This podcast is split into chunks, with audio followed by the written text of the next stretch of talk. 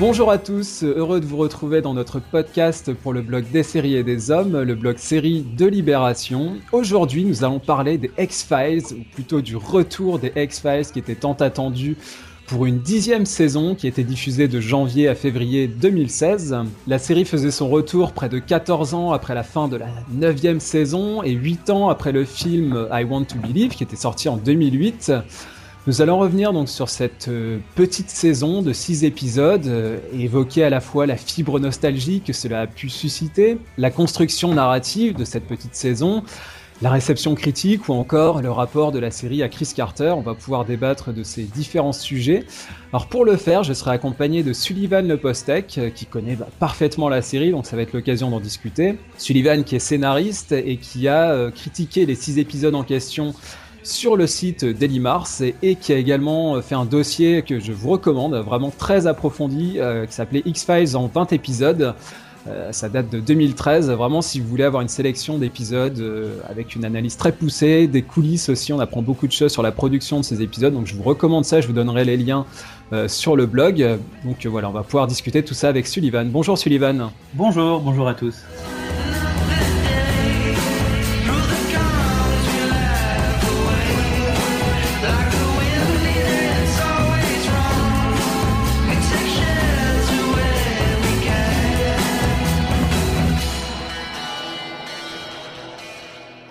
Alors, on attaque ce podcast sur les X-Files. Euh, peut-être en préambule, euh, Sullivan, euh, petit détail de, terminologie pour qu'on précise tout de suite la chose. Il y a eu un petit débat entre est-ce que c'est une nouvelle saison, est-ce que c'est une mini-série, est-ce que c'est un reboot, une nouvelle série? Comment toi tu, définirais ces, six nouveaux épisodes? Alors effectivement, on a vu beaucoup de choses passer. Définitivement, le terme à écarter, c'est reboot, puisque euh, on est vraiment dans une continuation. Moi, je me suis fixé sur le thème revival. Ouais.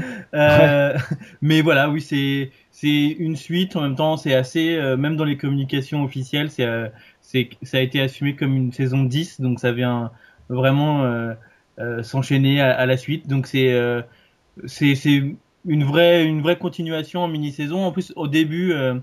au début, on a assez facilement parlé de, de mini-série, mais maintenant qu'on l'a vu, on voit que le projet est vraiment pas du tout de faire rien qu'une seule mini-série, mais bien de relancer la série, euh, euh, vraiment la machine de manière euh, sans fin préfixée.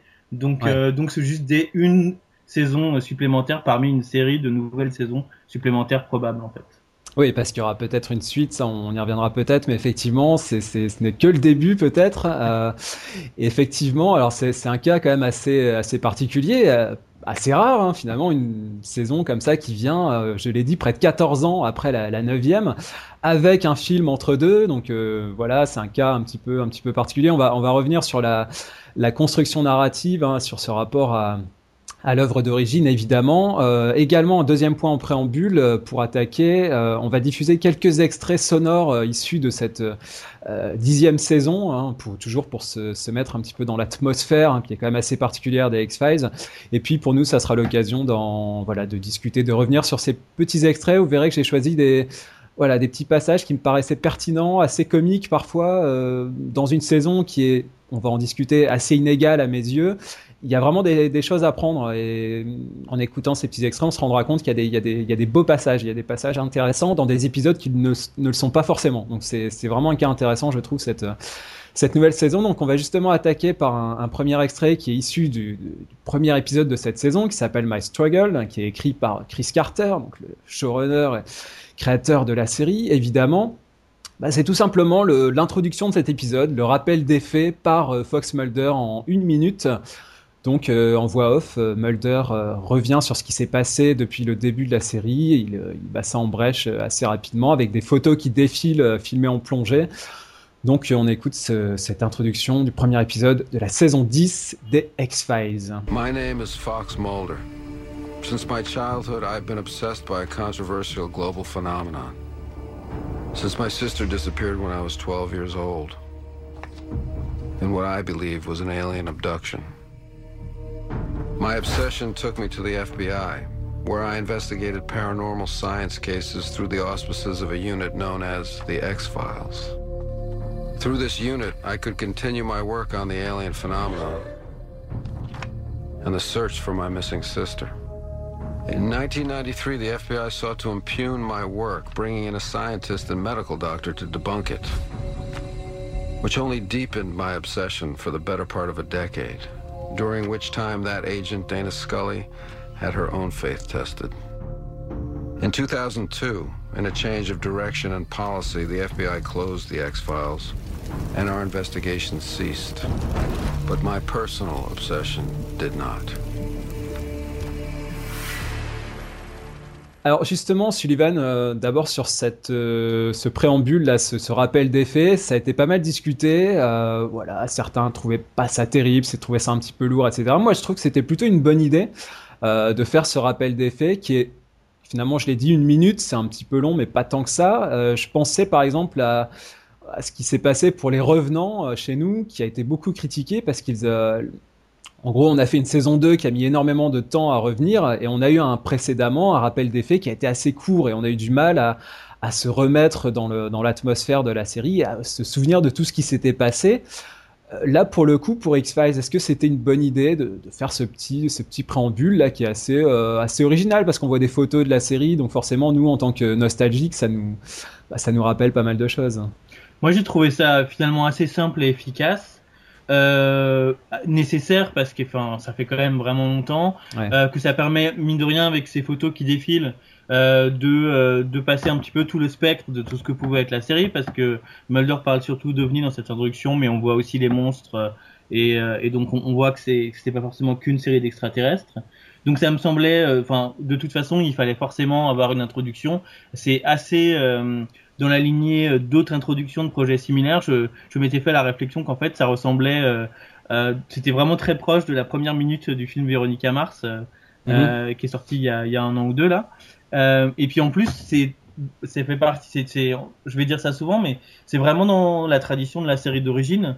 Euh, ces teasers en voix off, il y en a eu plein, plein, plein dans, dans les épisodes de la série classique. Et donc, euh, et donc, même si la saison 10 euh, était arrivée un an après la saison 9, ils auraient très bien pu commencer comme ça en fait. Mmh, ouais. Et puis ça sera refait donc pour l'épisode 6, euh, donc ça sera cette fois-ci Scully. Exactement, euh... ce, qui est, ce, qui est, la preuve que c'était pas seulement un récapitulatif, c'est vraiment un, un, élément stylistique qui fait vraiment partie euh, intégralement de, du style de la série. Tout à fait. D'ailleurs, c'est vrai qu'on va revenir sur la, construction. Et donc, ce premier, ce dernier épisode s'appelle tous les deux My Struggle. Donc, le My Struggle et My Struggle 2. Donc, ça aussi, c'est vraiment dans l'esprit de la série de faire des épisodes qui portent le même titre, deux, voilà, le, deuxième opus. Et on voit que, et donc, ces deux épisodes sont tous les deux écrits par Chris Carter. Donc, il y a, voilà, il y a une cohérence, en tout cas, dans la, dans le, dans la, dans la technique qui est utilisée ici pour rappeler un petit peu ce qui s'est, ce qui s'est passé. Alors, Sullivan, pour, euh, peut-être aborder en premier lieu, je parlais de fibre nostalgique. Euh, bon, on est, on est de la même génération, tous les deux. On a grandi avec euh, avec X Files. C'était une série, euh, je pense, très importante euh, et toujours et encore aujourd'hui pour pour plein de raisons. parce que c'est peut-être la série qui a inventé ce qu'on appelle aujourd'hui la mythologie. en tout cas, ça a été un premier jalon important pour pour ces, récits feuilletonnants euh, qui ont pris une ampleur qu'on a retrouvée dans d'autres séries comme Lost et comme, beaucoup d'autres euh, depuis. Euh, c'est une série qui a mêlé les formes, à la fois l'épisode unique, le loner, ce qu'on appelait donc l'épisode autonome, et puis le, le, feuilletonnant. Mais en tout cas, voilà, c'est une série que nous, en tout cas, on a, on suivi en direct aussi, presque, c'est-à-dire qu'on la, on la suivait pendant la diffusion à la télévision. Euh, du coup, je me, faisais la réflexion que bah, re revoir aujourd'hui, euh, ou en tout cas voir la suite des X-Files si longtemps après, euh, mais en ayant suivi la série d'origine sur un, une période aussi étalée, c'est pas banal et finalement ça sera quelque chose d'assez unique. Moi, en tout cas, aujourd'hui, c'est vrai que je ne suis plus de série sur un aussi long terme avec autant d'épisodes. C'était des longues saisons en plus et beaucoup d'épisodes de 45 minutes. Donc là, c'est vrai que Sullivan, quand on va parler d'autres d'autres retours comme Twin Peaks ou euh, on a eu la fête à la maison, enfin on voit que c'est assez assez large. Revoir X-Files, ça active euh, une nostalgie qui est, qui est, toute particulière. On a un rapport à la série qui est assez assez spécifique. Complètement. C'est vraiment une série avec laquelle j'ai grandi et euh, et du coup, euh, voilà, elle avait 14 ans quand, quand elle a commencé, et j'avais 14 ans quand elle a commencé, et j'en avais 22 quand, quand j'ai vu le dernier épisode de, de la version originale. du coup, c'est des années qui sont quand même particulières. C'est des années où on change vite. Et je pense que ça participe du fait que dans mon esprit, euh, X-Files est associé au, fait de, changer, de grandir, d'évoluer, de bouger et de traverser le temps en fait. Parce qu'évidemment, ma vie à 14 ans et ma vie avec, à 22 ans n'avaient rien à voir. Euh, du coup, il y a quelque chose de presque un peu naturel dans le fait que euh, que ces personnages continuent de m'accompagner parce qu'ils ils ont presque toujours été là et et ma vie changeait et en même temps eux euh, étaient là et ça changeait aussi, ils ont vieilli et tout ça. Et c'est vrai que par rapport à, je citais l'exemple, euh, parce qu'on aura l'occasion d'en reparler peut-être l'année prochaine de Twin Peaks, ça n'a rien à voir hein, de, de, de, retrouver Twin Peaks, même si euh, ça, ça vient très longtemps après. C'est pas c'est pas une série qui a duré aussi longtemps. C'est une série qui a été assez courte et qui, mm. qui ne nous a pas accompagnés. Là, c'est vrai qu'il y a ce il y a cet accompagnement, ce fait de grandir avec la série. Alors il y en a quelques autres qui, qui seraient dans un cas peut-être peut-être similaire, comme Urgence ou comme mm comme Friends. Enfin voilà, c'était les grandes séries euh, populaires de network qui ont duré très longtemps, qui nous ont accompagnés sur des chaînes euh, comme euh, comme M6 à l'époque qui diffusait X-Files hein, ou France 2 Urgence. Donc c'est aussi ça, c'est aussi des séries qui ont été attachées à une chaîne en France hein, pour nous. Et en plus, X-Files, c'est aussi peut-être la première euh, grande série Internet. C'est-à-dire que c'est une série qui a euh, trouvé une résonance sur. Euh, il n'y avait pas encore les, réseaux sociaux, mais c'est une vraie une série qui a, qui a une vraie résonance sur Internet. Un, petit peu comme on l'a retrouvé après de manière un peu amplifiée dans Lost. Ouais, c'est ça. C'était ça, ça, ça s'est massifié, c'est devenu mainstream autour de Lost, mais tous ces concepts sont beaucoup formés autour de, de, de X-Files. C'est pour ça d'ailleurs que, que beaucoup de termes qu'on utilise euh, viennent d'X-Files en fait. Euh, pour autant que je sache, personne m'a jamais contredit. Euh, je pense que le terme mythologie, c'est vraiment Chris Carter qui l'a inventé pour pour pour appeler sa trame narrative feuilletonnante. Le, le, shipping, les shippers, pour ouais. Mulder et Scully, toutes ces choses-là. donc effectivement, X-Files a été a été vraiment la première série où il y avait des forums internet qui étaient puissants. Moi, je me, je suis allé vers internet pour pouvoir en apprendre plus sur la série à l'époque et, euh, et où avec une, interaction aussi entre euh, entre les gens qui faisaient la série et les fans sur internet puisque euh, puisqu'évidemment ils allaient voir et que et qu'il y a eu il y avait enfin il y avait des espaces de dialogue. Oui, et puis c'était aussi euh, par rapport à cette mythologie qui a vraiment excité beaucoup les, les téléspectateurs. Je, je pense pas qu'on se rende compte aujourd'hui pour les, les, les, jeunes auditeurs, en tout cas, de, de l'ampleur que ça a pris, du phénomène que ça a été, de, de l'élaboration de de, la narration. Finalement, on était tous un petit peu scénaristes déjà à l'époque. On imaginait euh, ce que ce que bah voilà les, les, mystères de cette de l'homme à la cigarette, de Skinner, de Kritchek, etc. Tous ces personnages euh, très ambivalents aussi. Hein. La, série jouait beaucoup là-dessus. Euh. C'est une série qui invitait vraiment un visionnage très très actif. Euh, qui euh, en fait jouait beaucoup avec ses téléspectateurs, n'arrêtait pas de lui euh, jeter des indices, même dans la manière dont assez vite, dans la toute première saison, les titres des épisodes sont très très simples.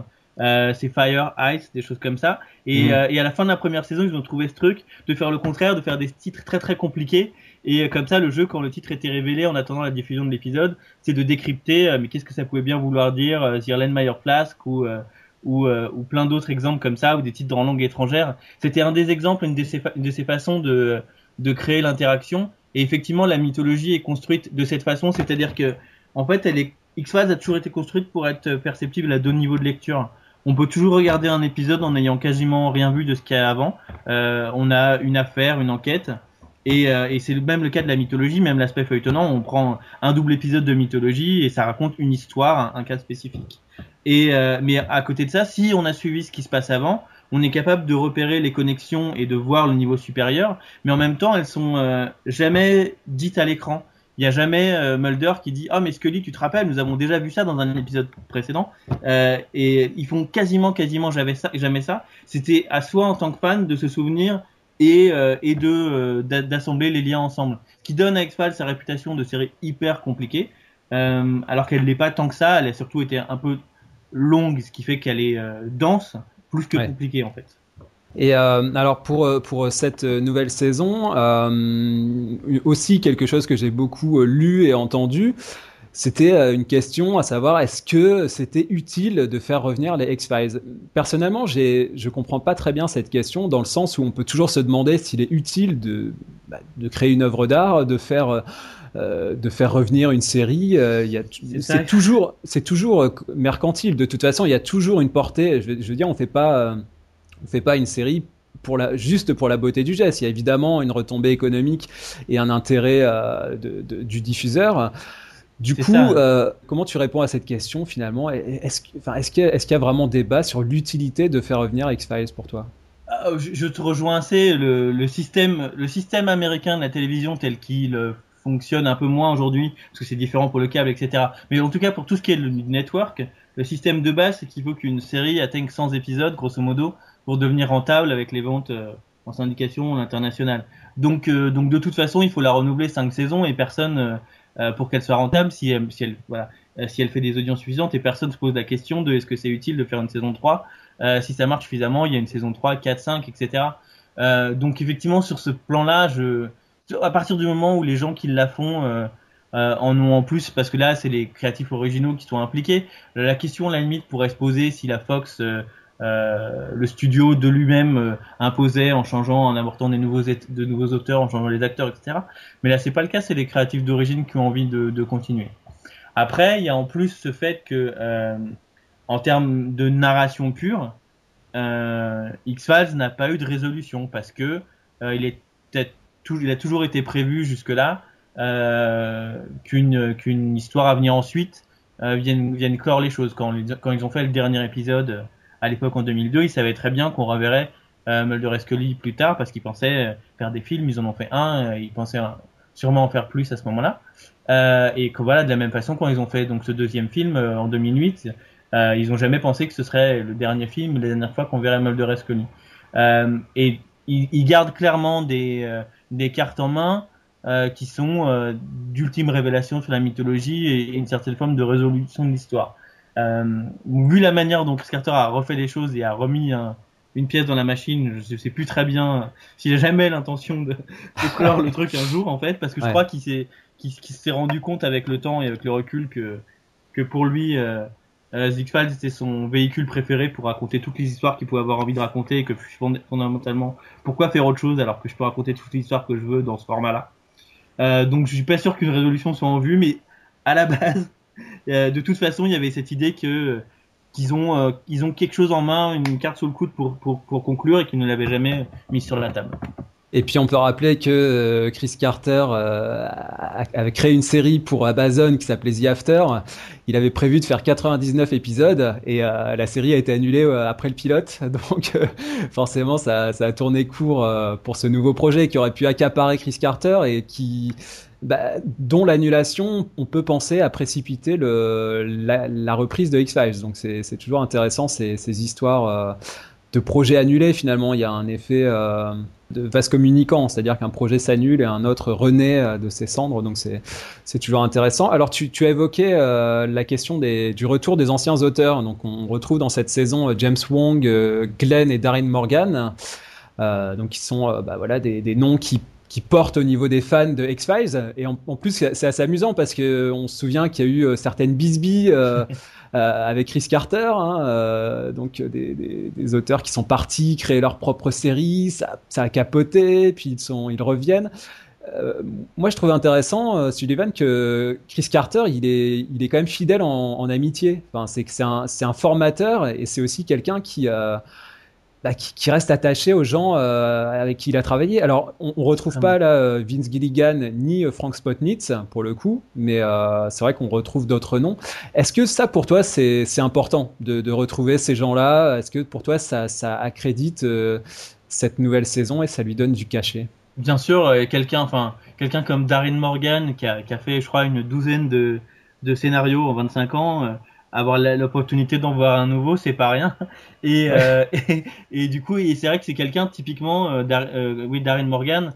Il y a, il y a trois personnes sur Terre qui sont capables de le faire écrire. Euh, son frère Glenn, Chris Carter et Frank Spotnitz. Il a jamais été capable de livrer un scénario pour, pour qui que ce soit d'autre. Euh, il a été employé dans d'autres séries. il a fait une demi-saison sur Fringe, mais il déteste les, les writers' room traditionnels en fait. Ouais. il est, il est du genre à s'enfermer dans son bureau. La, la, et à, et à déprimer et à paniquer en, en, en se persuadant qu'il n'arrivera jamais à livrer son script.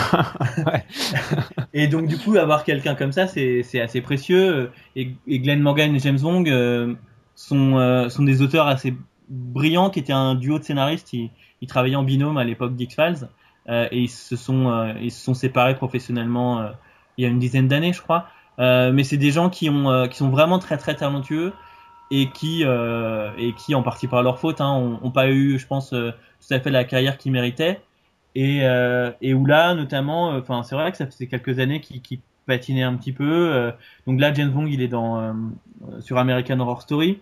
Ouais. Glenn Morgan a fait une série Intruders qui s'est arrêtée après une, une, seule saison après une autre série qui s'est arrêtée une autre saison et des pilotes etc donc moi ça enfin ça faisait plaisir de retrouver effectivement ces noms ces noms anciens parce que ce sont des noms qui sont associés aux, euh, aux deux trois premières saisons.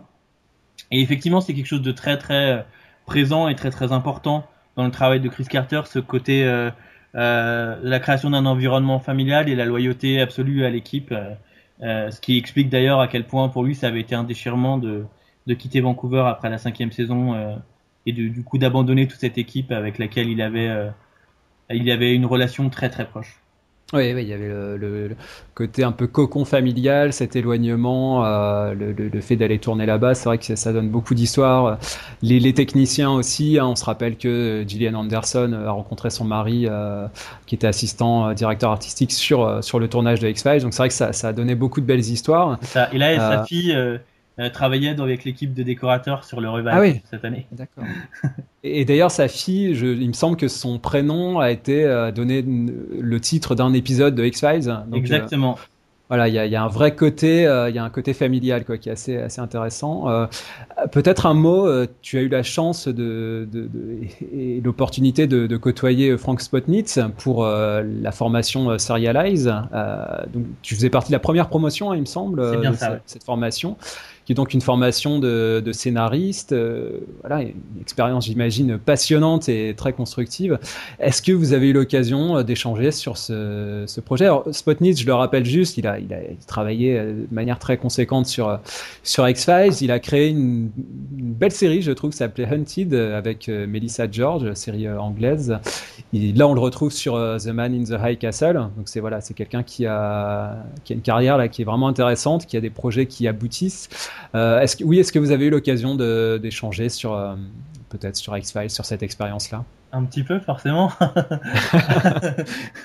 J'ai essayé de pas trop trop faire mon fan de base, mais je me suis ouais. assez vite trahi en fait.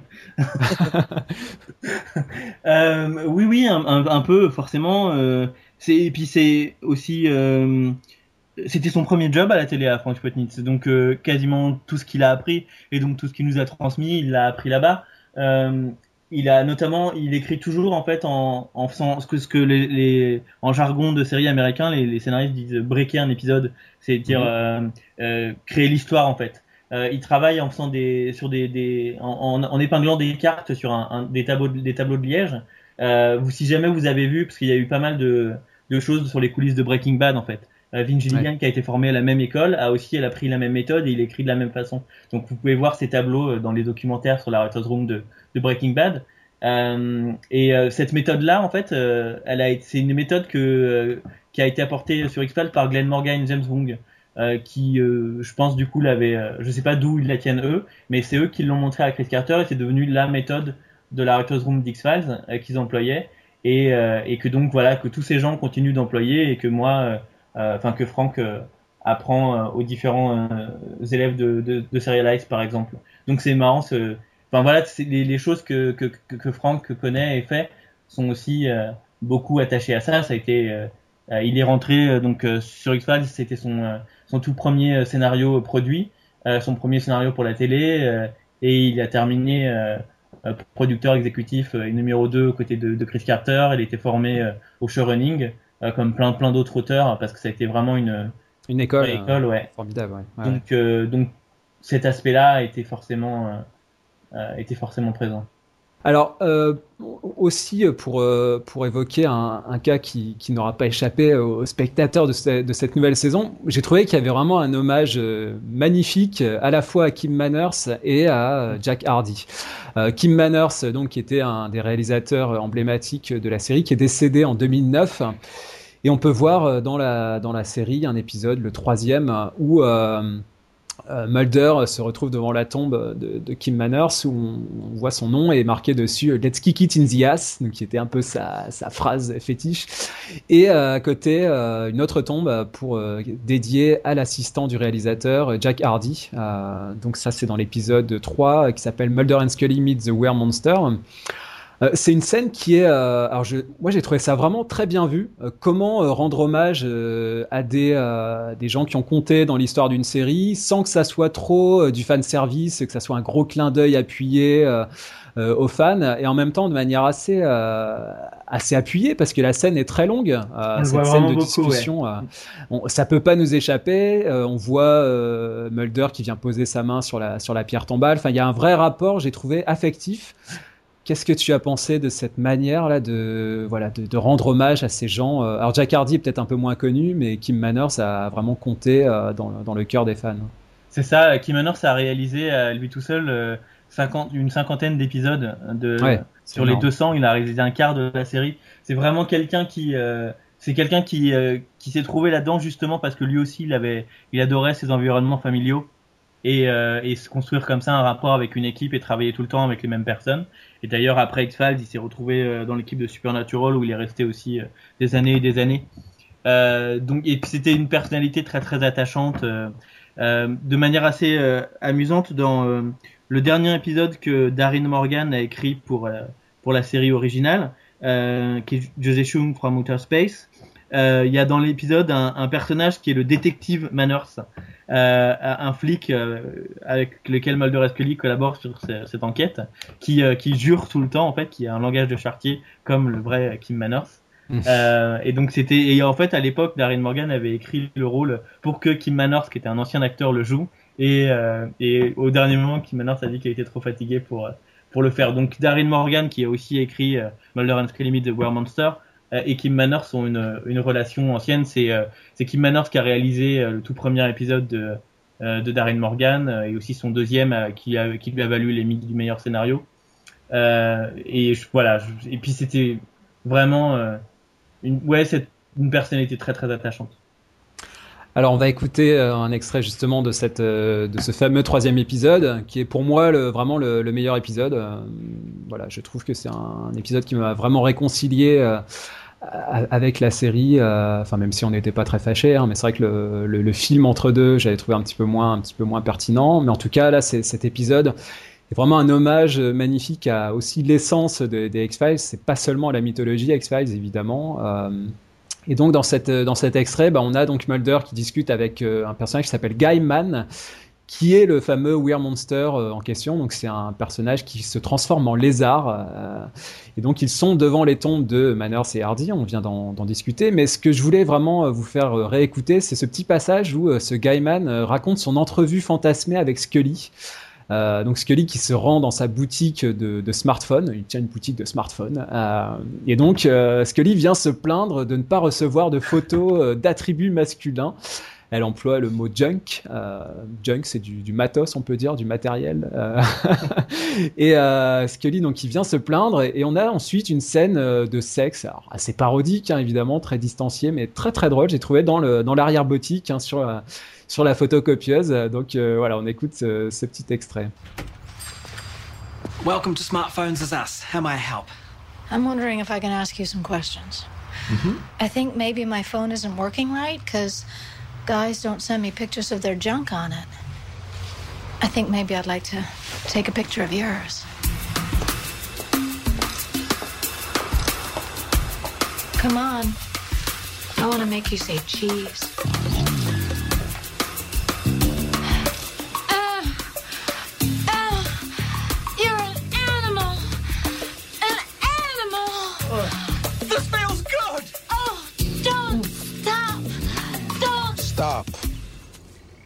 Alors justement, Sullivan, sur, sur, sur l'extrait qu'on vient d'écouter, euh, c'est une belle manière aussi de, de se moquer de, de soi-même par rapport, par exemple, à Gillian Anderson, donc qui, joue, qui joue Scully. Euh, on a évidemment le, le, personnage un petit peu sexy, mais pas trop. Euh, c'est un personnage qui a toujours été un petit peu dans l'ambiguïté. Hein. On parlait de Shipper tout à l'heure. On a toujours eu cette ambivalence sur la consommation entre Mulder et Scully, euh, jusqu'où il fallait aller, euh, etc. Et là, finalement, des années après, on voit euh, cette même actrice qui joue de ce de ce rapport sexuel ou érotique à son à son personnage de manière assez assez drôle. C'est une une scène vraiment, moi j'ai trouvé assez inattendue et qui fait vraiment partie, je, je le disais, de l'essence aussi de X Files. C'est beaucoup d'humour finalement.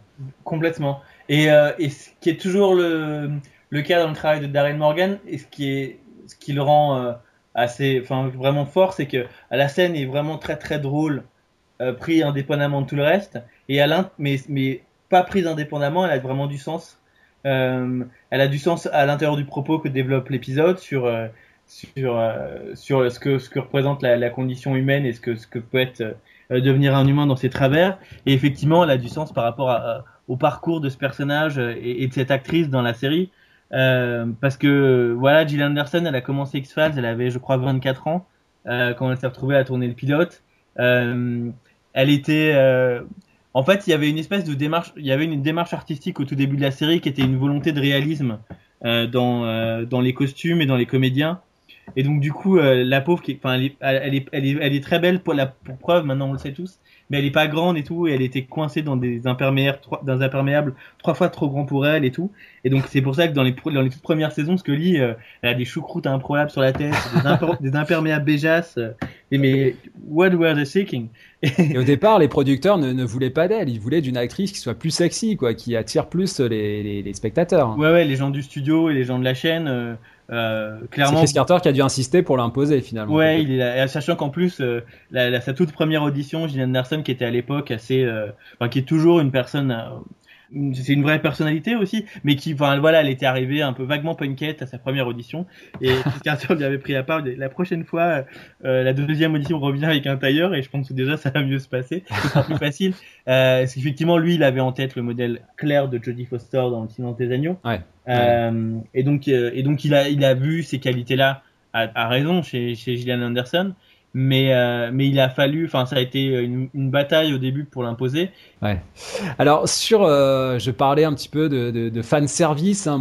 là en l'occurrence on a euh, comme exemple un moment la sonnerie de portable de Mulder qui reprend évidemment la musique du, du générique donc ça ça fait tilt chez n'importe quel fan de la série ou même pas fan hein, n'importe mmh. qui qui connaît la série on reprend et on entend à plusieurs reprises le I want to believe, I, I must believe. Enfin, on voit que c'est euh, repris. Moi, effectivement, le, le, les catchphrases dans les dialogues, j'en peux plus.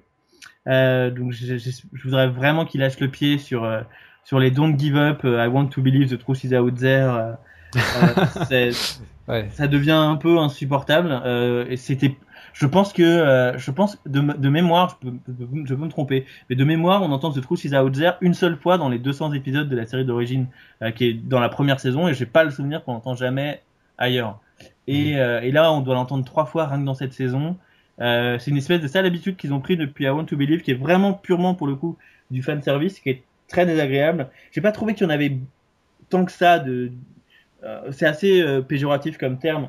Euh, je n'ai pas trouvé qu'il y en avait tant que ça dans cette saison.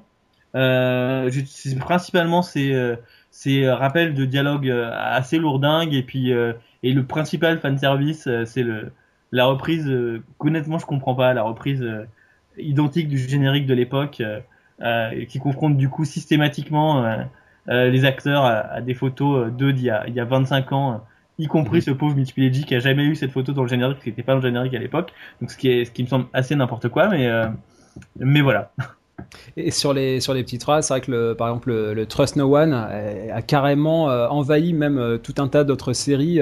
Mm. C'est une phrase qu'on entend maintenant de manière, de manière récurrente et appuyée. Ça devient un gimmick euh, presque, presque insupportable. C'est vrai que c'est devenu un tic de, de scénariste maintenant. ne faites confiance à personne. Alors, un ingrédient qu'on a commencé à aborder, et je pense qu'il est vraiment, euh, pour moi, ça sera une des belles leçons de cette, de cette nouvelle saison, c'est justement l'humour, l'autodérision. C'est-à-dire que cette, cette prise de distance par rapport à, l'objet, qui, est un objet de culte, hein, pour reprendre un terme qui est employé, un peu galvaudé maintenant, mais c'est vrai que c'est une série qui a beaucoup marqué les esprits. Là, on arrive si longtemps après, on fait une saison 10, et puis on pourrait se dire, bon, bah, on va faire les choses très sérieusement, euh, attention, il y a une grosse pression, euh, ça, on va être attendu au tournant, ce qui est, ce qui est le cas hein, par moment dans, dans, dans, cette saison, mais en tout cas, en d'autres moments, il y a vraiment une, voilà, une prise de distance et une, une certaine, une certaine légèreté, ce qui est vraiment, je pense, bienvenu dans cette saison. On va, on va en avoir une illustration avec euh, un extrait de l'épisode 4 qui s'appelle Home Again, euh, dans lequel euh, Mulder et Scully sont à la recherche du Trashman, donc les boueurs. C'est un scénario assez, assez particulier.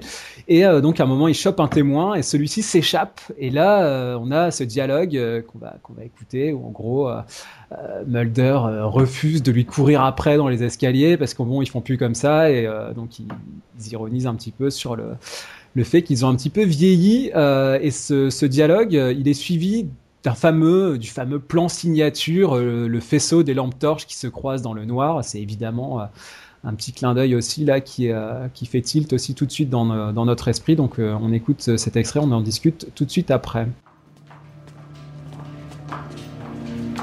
just letting you know, guys, from here on down, there's no. Power's out.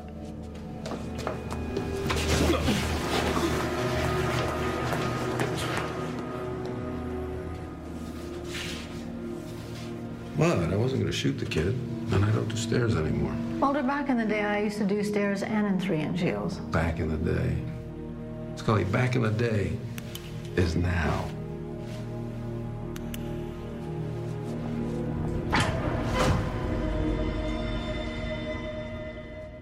Alors Sullivan dans, ce, dans cet extrait, on, on, entend euh, donc euh, Mulder qui ironise sur le fait qu'on dit voyons Scully, euh, jadis c'est maintenant. Enfin c'est voilà, tu t'emploies un mot la back in the day, elle emploie euh, en anglais.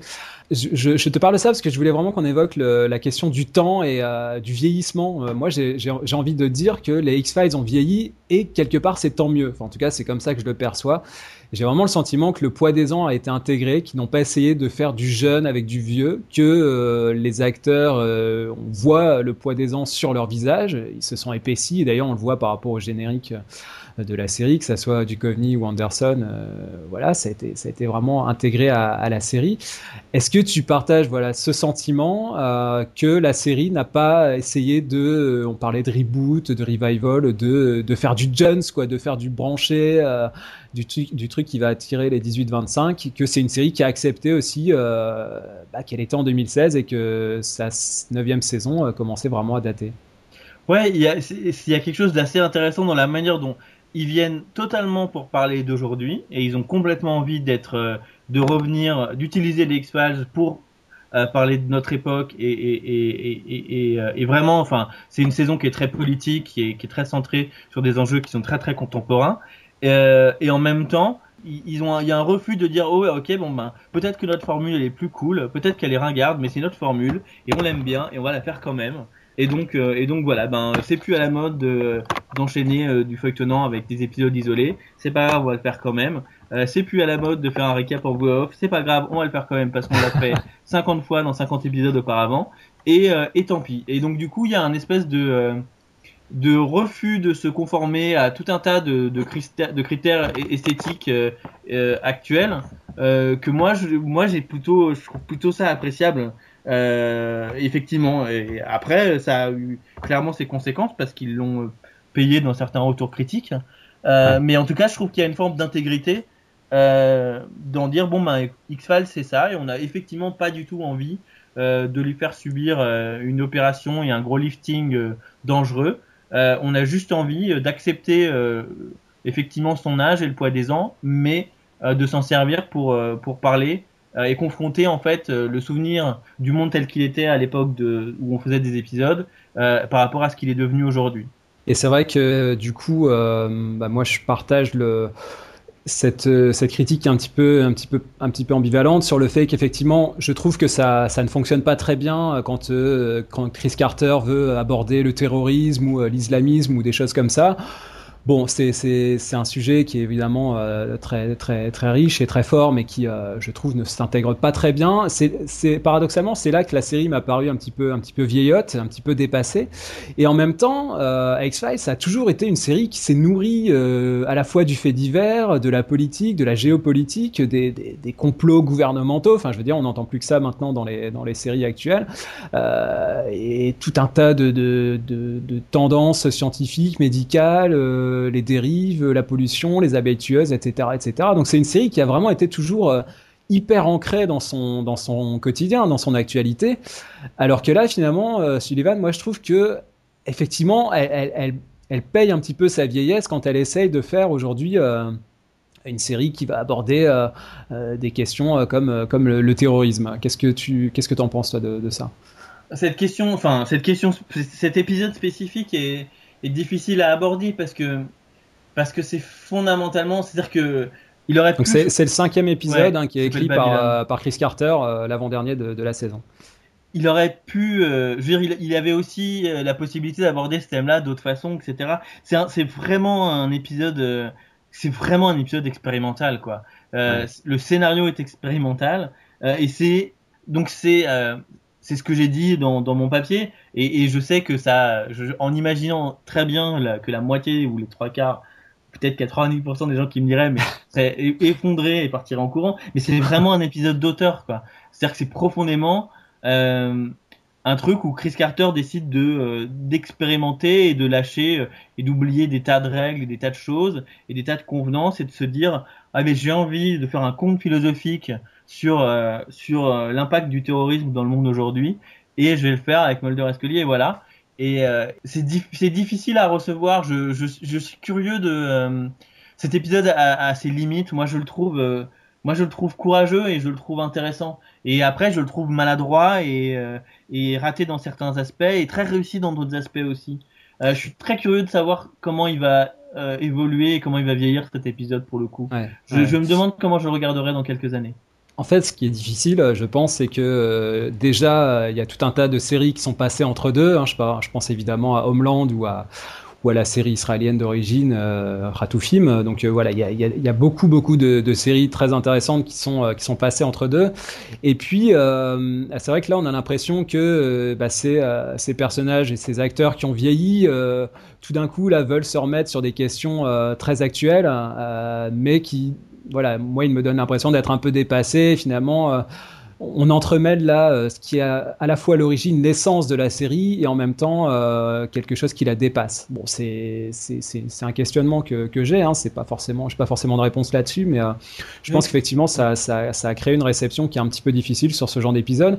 Alors là aussi, dans les petites touches comiques de cette nouvelle saison, euh, il y a des choses très drôles sur le décalage par rapport aux nouvelles technologies. Euh, on a par exemple Mulder qui a cette fameuse appli de smartphone qui prend des photos en rafale. Euh, C'était assez drôle quoi. Finalement, bah oui, effectivement, euh, encore une fois, on, a, vieilli quoi. On a vieilli, on est un peu, on est un peu dépassé, on est un peu ringardisé par par les nouvelles technologies, mais on essaie de s'adapter, quoi. C'est un peu ça, euh, finalement, la, leçon de cette, euh, et, de cette saison, et peut-être de ce que se dit Chris Carter aussi. je pense qu'il doit y avoir un côté un peu autobiographique dans tout ça. Bah, là en plus, pour le coup, c'est encore un exemple de Darren Morgan. Et là, je pense que c'est très très, c'est très très autobiographique pour ce qui concerne Darren Morgan. Avec avec ce, ce, je trouve ça intéressant parce qu'il y a cette vraie différence entre les personnages de Mulder et Scully en fait. Euh, ou, ça, ça concerne Mulder en fait, ce type qui effectivement, ça fait maintenant, euh, ça fait maintenant à peu près dix ans qu'il est enfermé dans une dans une maison à la campagne euh, et qu'il a et qui voit plus personne et qu'il a, qui s'est un peu séparé, euh, isolé du monde, alors que Scully continue à travailler, qui est qui est au contact des, des dernières recherches dans son dans son travail à l'hôpital et plus et plus resté en phase avec avec la société contemporaine, alors que Mulder lui s'est laissé dépasser et c'est devenu euh, comme le phénomène extraterrestre, effectivement, un espèce de, euh, de, de relique d'un temps, euh, d'un temps disparu dont tout le monde se moque aujourd'hui. Alors on va écouter un, un extrait de l'épisode 5 hein, qui s'appelle Babylone, donc qui est écrit par, par Chris Carter. Euh, alors il y a deux choses dans cet extrait. D'abord, euh, Scully euh, qui, qui, entend taper à la porte, on lui demande s'il y a quelqu'un, elle, elle répond rien que les laissés pour compte du FBI, et puis elle se tourne vers, Mulder, elle dit ça, ça fait 23 ans que je voulais sortir ça. Donc là, on est toujours dans ces petites euh, auto-réflexions, euh, ces petits clins d'œil aux spectateurs qui, euh, alors certains vont avoir une sensation de rejet par rapport à ça, ils vont trouver ça un petit peu trop lourd, mais bon, c'est vrai que personnellement, j'ai trouvé que c'était plutôt bien vu parce que c'était amené par avec parcimonie, quoi. C'était pas tout le temps répétitif. Ce, genre de d'adresse aux spectateurs. Et puis donc dans cet extrait, ben, on assiste à la première rencontre entre Mulder et Scully et les agents Miller et Einstein, donc qui sont incarnés par Robbie Hamel et Lauren Ambrose. Hein, donc on se souvient Claire Fisher dans, dans Six Feet Under. donc voilà, on écoute cet extrait issu de l'épisode 5. Hello, anyone down here? Nobody but the FBI's most unwanted. I've been waiting 23 years to say that. How'd it feel? Pretty good. Yeah. It's open. Come on in. Special Agent Fox Mulder? I'm speaking. And to whom am I speaking? I'm Special Agent Miller. This is Special Agent Einstein. You're Special Agent Einstein? I claim a distant relation, if that's what you're referring to. For, forgive Agent Scully's impertinence. She wrote her dissertation on Einstein's twin paradox. Excuse me, but I was definitely told you were a medical doctor. I am, but I'm also a scientist. Because I'm a medical doctor. Oh. And you're a profiler obsessed with the paranormal? That's why we're here, actually. When we should be at the airport.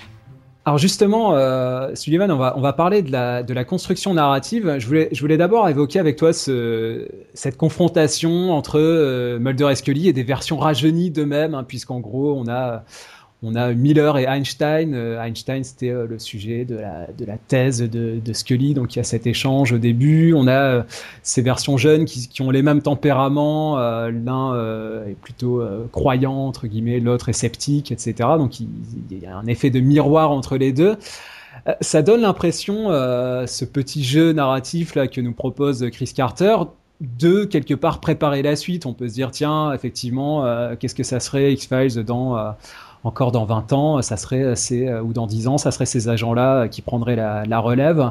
Euh, d'ailleurs, c'est ce qu'on va sûrement voir dans les nouveaux euh, épisodes de 24 heures chrono, hein, parce qu'en gros, on va a priori changer les, on va remplacer Chris, Jack Bauer par, par une version plus jeune d'agent. De, Donc Comment toi tu as tu as perçu cette, ce, petit jeu là Est-ce que c'est voilà c'était juste un petit clin d'œil pour pour titiller les, les fans de la première heure et pour leur c'était pour titiller, c'est sûr, mais, mais après, fondamentalement, c'est exactement le contraire de ce que tu indiques.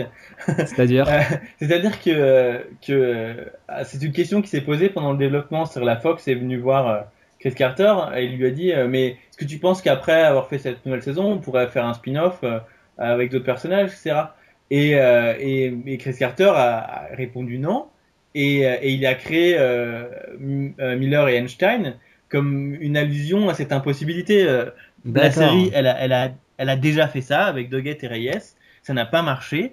Euh, et du coup, c'est c'est quasiment c'est du, du, trolling scénaristique en fait parce que on peut pas poursuivre X-Files avec des clones à l'identique euh, de Mulder. Et Scully ce serait ridicule et, en même temps tout le monde le lit comme ça. Et euh, c'est assez drôle. On, il suffit d'aller voir sur les, comptes officiels. Il y a un compte officiel Instagram ce genre de choses. Et à chaque fois que le compte officiel euh, publie une photo de, de Lorraine Ambrose ou de Robbie Hamel, euh, il y a 75 commentaires dessous de fans historiques, hystériques disant je veux pas que la série continue avec eux. Euh, euh, euh, Lorraine Ambrose, elle vient de signer pour un nouveau pilote, donc ils sont absolument pas ce contrat pour des, des nouvelles apparitions euh, ou pour devenir principaux, etc. Donc c'est c'est en fait le contraire, c'est non, c'est pas possible de continuer avec d'autres et et pour que ce soit d'autant plus impossible, je crée deux, deux mini, un mini Mulder et une mini Scully. comme ça, je peux avoir des des, euh, des personnages secondaires parce que j'en ai besoin, mais en même temps, euh, euh, la série maintenant c'est assumé, c'est Mulder et Scully et elle peut pas exister au-delà de David Duchovny et Jill Anderson. Mhm. effectivement, il est, il, est, il est, vraiment très fort ce, Chris Carter. On, va revenir sur son sujet, mais c'est vrai que du coup ça, ça prend place dans, dans ce fameux épisode 5 hein, qui traite de, la question du terrorisme là que que je remettais un petit peu en question pour dire à quel point on peut avoir des épisodes comme ça qui ont plusieurs caractéristiques différentes et finalement des choses qui sont pas forcément très réussies. Et à côté de ça de, très bonnes idées euh, je trouve. Et euh, bah, celle-là ça en fait vraiment partie parce que c'est très drôle et effectivement c'est du coup assez ironique par rapport à, à, ce qui a pu se passer dans les coulisses. C'est ce qu'on imagine toujours la pression euh, des, des, studios pour pour rajeunir le casting euh, faire un petit peu plus euh, sexy un petit peu plus branché euh, bon voilà, c'est du coup c'est assez euh, c'est assez bien vu. Avec un aspect intéressant qui est que donc comme je le disais, euh, Chris Carter était vraiment conscient que qu'il allait pas avoir un fan club des agents Einstein et Miller euh, qui allait se monter tout de suite et, et il voulait justement parce que il y a ce jeu intéressant qui est à la fois ils sont très similaires et à la fois en fait ils ont chacun une caractéristique particulière qui est, qui est plus poussée qu'elle ne l'a jamais été.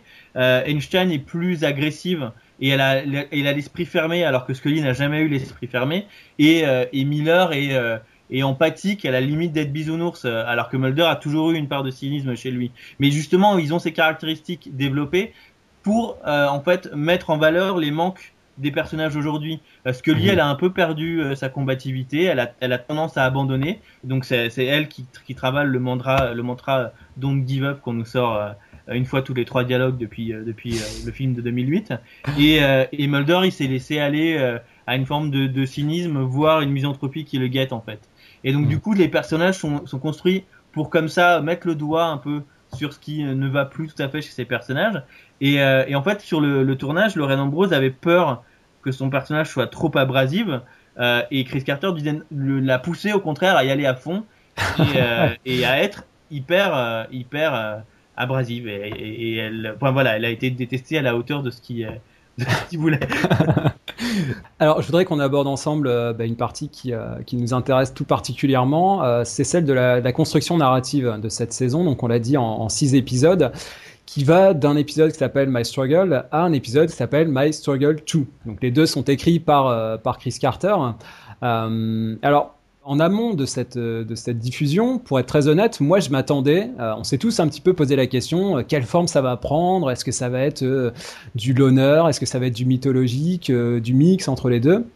Et moi, honnêtement, je me suis dit, bah, six épisodes, ils vont faire de la mythologie sur les six épisodes. Ça va être une, un équivalent de mini-série où on va permettre d'apporter des réponses aux questions qui se posaient, qui n'avaient pas pu être exploitées dans le film, etc., etc. Euh, et en fait, c'est pas du tout ça. Euh, alors déjà, première question, est-ce que toi, tu t'attendais à ce que ça soit ce mix entre euh, épisode mythologique euh, en début et en fin euh, C'est intéressant. Avec entre deux un épisode parodique qui est le troisième, qui, parodie vraiment ce qu'on appelle le Monster of the Week, hein, le, monstre de la semaine. Ça, ça fait vraiment partie de la série. Et puis d'autres épisodes indépendants qui sont un peu plus noirs, un peu plus sérieux et qui aussi font partie de la de, l'origine de, ce qu'a été la série.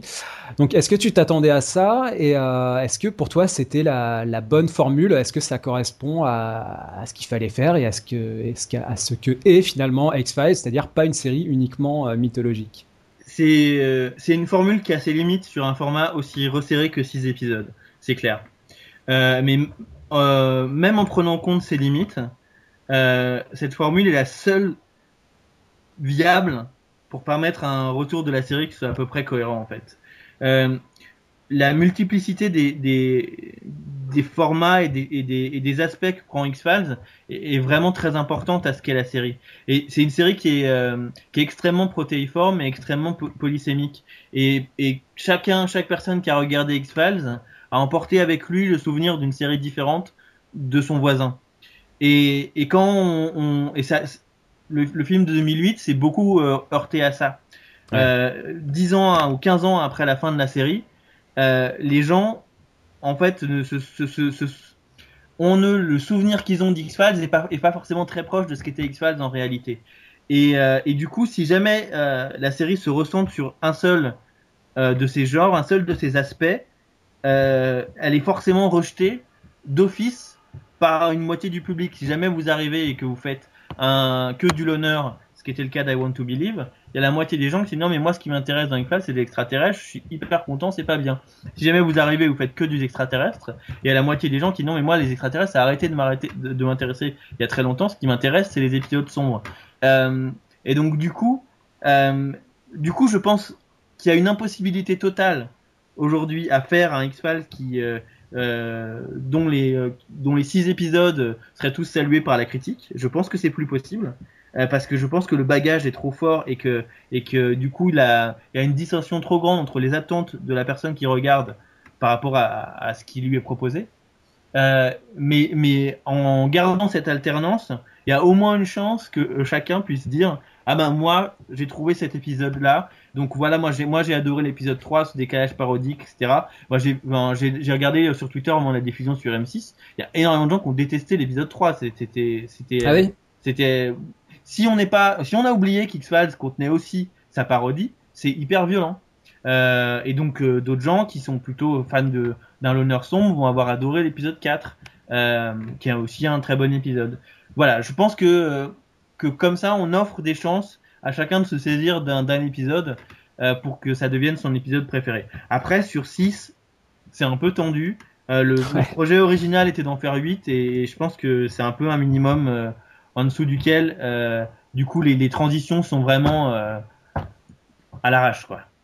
C'est marrant parce que du coup on a un, un public qui se divise en deux d'une certaine manière. C'est exactement ce qu'on a retrouvé pour pour Lost, par exemple, il y a les gens qui vont vous dire c'est euh, c'est le parcours qui compte, c'est pas la destination, et les autres qui vont vous dire mais moi je veux des réponses au mystère, je veux savoir ce qui s'est passé. Euh, et c'est vrai que moi j'ai vraiment ressenti ça pour euh, pour cette saison euh, de X Files, c'est-à-dire que j'ai trouvé qu'il y avait des choses absolument médiocres, qui étaient euh, vraiment pas bonnes, mais euh, voilà, ça fait partie d'une série, et des choses excellentes. Et je trouvais qu'il y avait des choses vraiment à piocher euh, un petit peu dans chaque épisode.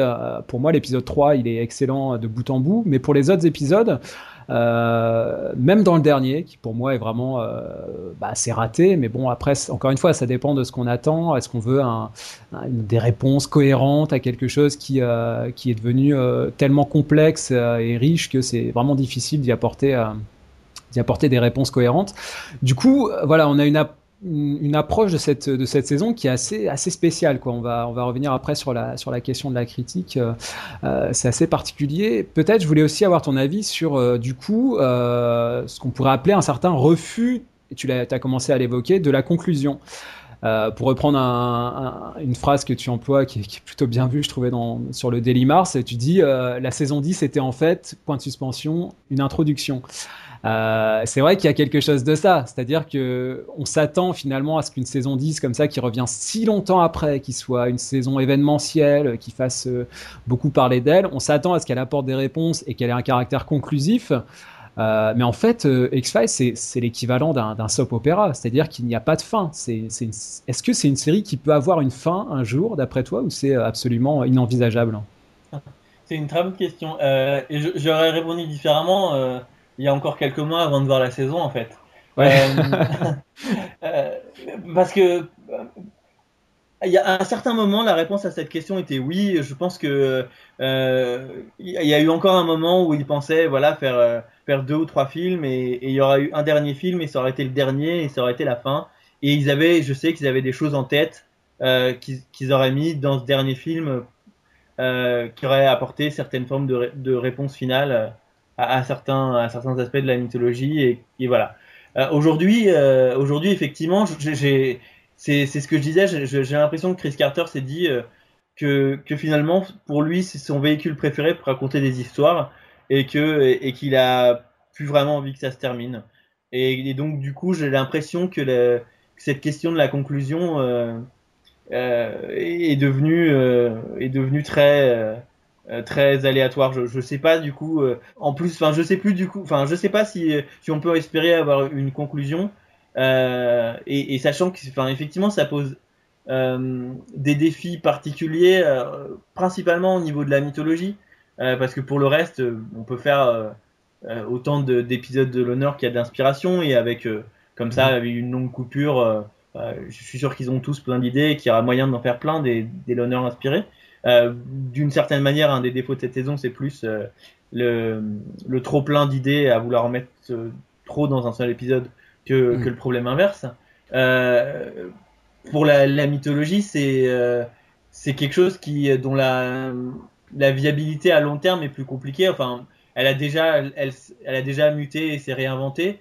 Euh, mais euh, mais combien de temps est-ce qu'on peut continuer à le faire en gardant la la cohérence globale euh, par rapport à à ce qui est raconté euh, et après à, à quel moment c'est aussi à quel moment le, le la force du retour critique en fait, la critique américaine a abandonné depuis tellement longtemps l'idée que la mythologie d'X-Files raconte une histoire cohérente euh, que je, je, je, je, me demande dans quelle mesure elle va finir, elle va, elle va pas finir par, par créer une prophétie euh, autoréalisatrice. C'est-à-dire que, que la, la, la mythologie d'X-Files est globalement euh, une des mythologies sérielles les plus cohérentes à avoir jamais existé, euh, euh, n'étant dépassée que par celle de Babylon 5.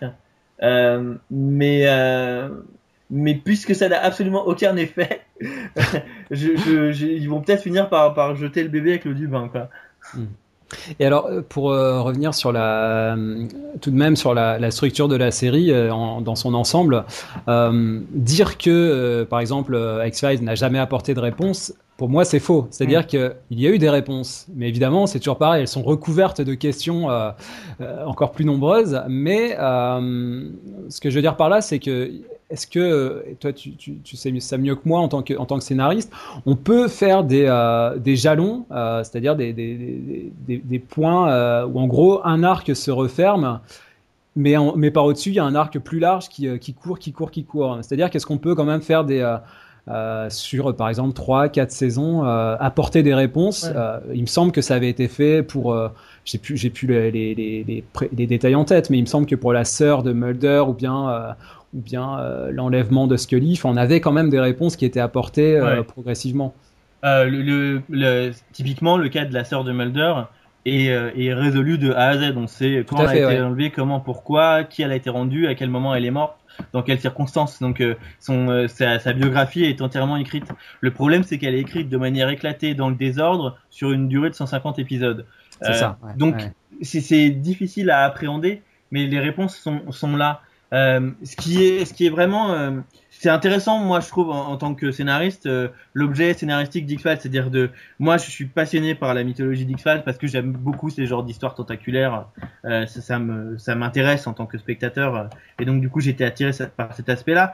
Et donc, à la fois, moi, je reconnais que j'ai été passionné par cette histoire, et à la fois, je vois bien que euh, qu'il y a des limites et que si demain je dois écrire une série avec une mythologie, il y a des choses qui X-Files a fait que moi j'essaierai de pas refaire j'essaierai d'améliorer. Euh, il y a notamment vraiment un enjeu qui est que euh, on peut pas tirer euh, les, euh, les, les questions euh, trop longtemps en fait. Mm. Et c'est c'est un des défauts, c'est-à-dire que en fait le premier maintenant c'est X-Files est vraiment rentré dans ce que tu disais, c'est-à-dire que les arcs sont beaucoup plus courts et il réinvente un nouveau système qui dure un ou deux ans et depuis le milieu de la saison 6 on est dans un dans un déroulement tel que celui-là. Mais en gros le premier arc de X-Files, eh ben il commence au pilote et il se termine au milieu de la saison 6. donc ça représente grosso modo 150 épisodes plus un film. Euh, et c'est c'est évidemment trop long et, et, voilà et le pilote pose cette question mais qu'est-il arrivé à la sœur de Samantha? Et on a le, la réponse complétée intervient au milieu de la septième saison et, et demander aux gens d'investir 7 ans de leur vie dans la réponse à une question euh, sachant qu'en parallèle on leur a posé 40 milliards d'autres questions en plus euh, même si on a résolu certaines de ces autres questions secondaires euh, c'est trop long. Il faut euh, il faut euh, justement travailler sur des arcs plus courts et euh, qui, euh, qui se résolvent avant de d'enchaîner sur sur sur la suite. Mais c'est ce que ce que la série s'est mis à faire effectivement. Il y a un, arc assez clair qui, qui va du milieu de la saison 6 jusqu'à la fin de la saison 7. En saison 8-9, on a l'arc des super soldats. Et là, on, est, on a lancé un nouvel arc qui est l'arc de la, la conspiration d'hommes et qui est sur le monde post-2012, qui est encore très flou parce que, parce que comme on dit qu'on est au milieu d'une histoire, euh, c'est assez difficile de comprendre euh, encore où est-ce qu'ils veulent en venir. Alors, euh, par rapport à ce caractère non conclusif, tu, disais voilà ce que tu entreprendrais si tu devais constituer aujourd'hui une, mythologie. C'est vrai que moi, j'ai par exemple eu un vrai enseignement, je pense, de la de la manière dont s'est conclu euh, Lost, parce que euh, pour le coup, c'est une série qui a eu euh, sa date de fin annoncée très à l'avance, hein, on peut dire trois saisons à l'avance. et en même temps, j'ai vraiment eu le sentiment que bah voilà, c'était impossible de conclure Lost. C'est-à-dire que c'était impossible d'apporter des réponses qui paraissent cohérentes et qui satisfassent tout le monde parce que il y avait des questions qui étaient de l'ordre de l'obsession, du, du trauma, de l'inconscient, des choses qui finalement ne pouvait pas avoir une réponse euh, euh, vraiment littérale. Euh, est-ce que X-Files, il n'y a pas aussi de ça? C'est-à-dire qu'est-ce qu'il n'y a pas des, motifs, des choses qui obsèdent, par exemple, Chris Carter ou ses scénaristes, qui, sont de l'ordre de l'impossible, de l'irrésoluble, c'est-à-dire des choses auxquelles on ne peut pas, on ne peut pas finalement répondre, hein, qui font partie de l'essence même aussi de, la série. Bien sûr, le thème central d'X-Files, ce dont la série parle au fond à travers tout le reste, c'est celui de la foi. C'est Chris Carter et ses scénaristes sont, euh, sont nés comme nous tous euh, dans un monde sécularisé et, euh, et quel est le le, le, le, but fondamental de la religion là, dans la phrase que je vais employer, a mon point de vue à moi qui va ressortir, mais la raison pour laquelle les religions ont été inventées, c'est pour donner un, un, sens et un ordre au monde qui n'en a pas. Euh, ça permet, là, mais c'est parce que Dieu l'a voulu, euh, donc euh, donc c'est, voilà, c'est une façon de, donner du sens. Et, dans un monde qui a qui très largement a, cessé de croire, en quoi est-ce qu'on croit aujourd'hui? Qu'est-ce qui peut donner du sens au monde? Est-ce qu'on croit à la science comme Scully Est-ce qu'on croit aux extraterrestres comme Mulder Est-ce qu'on croit aux conspirations qui qui, qui voilà des, des, des, gens dans, dans une pièce secrète qui, qui, qui seraient eux le responsable de, de l'ordre du monde? Et, euh, et X-Files passe en revue euh, toutes ces, ces possibles croyances postmodernes jusqu'à finir par revenir sur la question de la religion elle-même puisque Scully euh, chamboulé dans sa croyance à la, à la, science par, par Mulder, euh, fait euh, au milieu de la série originale une sorte de retour vers la religion et elle se remet à, à recroire en Dieu, elle qui pendant longtemps n'avait porté sa croix autour de son cou que par, par tradition plus que par véritable croyance.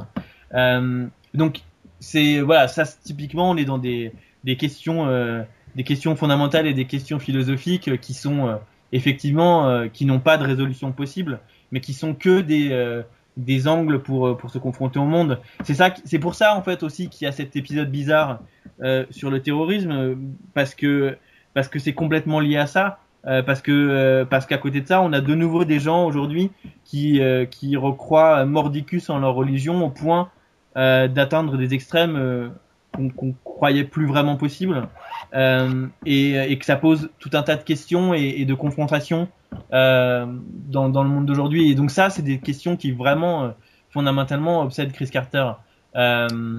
Et, et c'est des sujets dont il a envie de parler indéfiniment. Oui, j'imagine qu'effectivement, ces événements l'ont profondément euh, bouleversé, hein, évidemment. Euh, et c'est vrai que des, finalement, des phrases un peu rebattues, comme, comme la phrase donc, I want to believe, finalement, pour moi, c'est aussi ce qui restera de, de, cette série parce que personnellement, je m'identifie totalement à cette, à cette phrase. Tu parlais de l'amour des, des, des, récits tentaculaires, des mythologies. Euh, voilà, vouloir croire à une mm. histoire hein, qu'on nous raconte, euh, au-delà de tout ce que peut euh, dépeindre la série, les aliens, les, les, monstres, etc. C'est vraiment une belle idée, quoi. Je pense que c'est une belle idée aussi de, bah, de, de, spectateurs et de scénaristes, hein, de vouloir croire finalement à une bah, histoire qu'on nous raconte.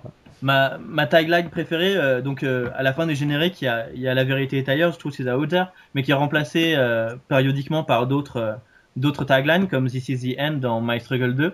Et ma tagline préférée de toute la série est justement sur l'épisode qui, qui apporte la résolution à, à ce qui est devenu Samantha, à la question de ce qui est devenu Samantha. Et c'est Believe to Understand, croire pour pouvoir comprendre.